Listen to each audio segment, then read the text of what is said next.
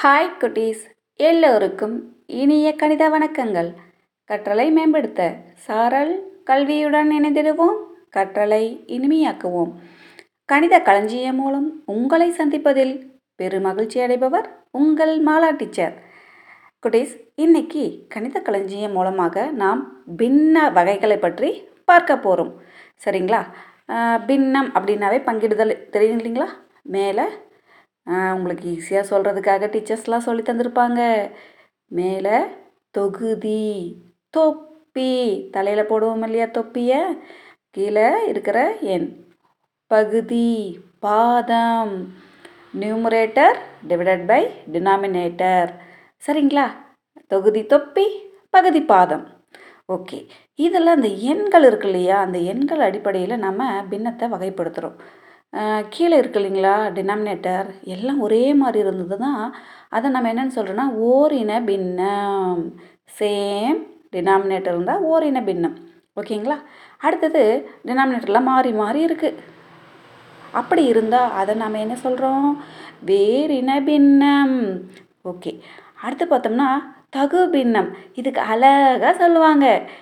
ஏன மேலே பூனை.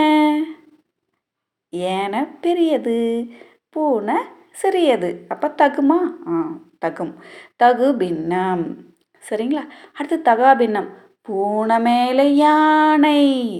பூனை சின்ன உருவம். அதுக்கு மேலே யானை இருக்குமா?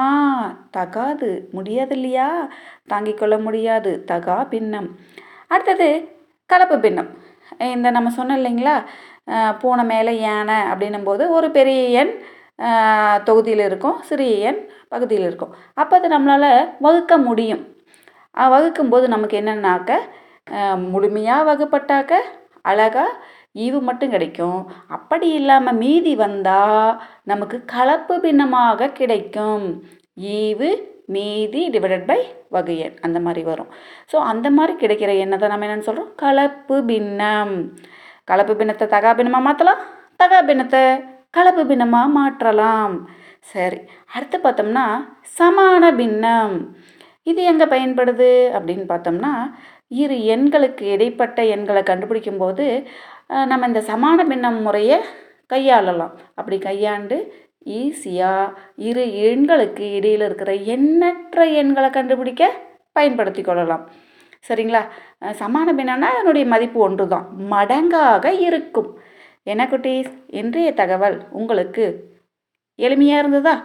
நாளை வேறு ஒரு தகவலுடன் உங்களை சந்திப்பதிலிருந்து விடை பெறுவது உங்கள் மாலா டீச்சர்.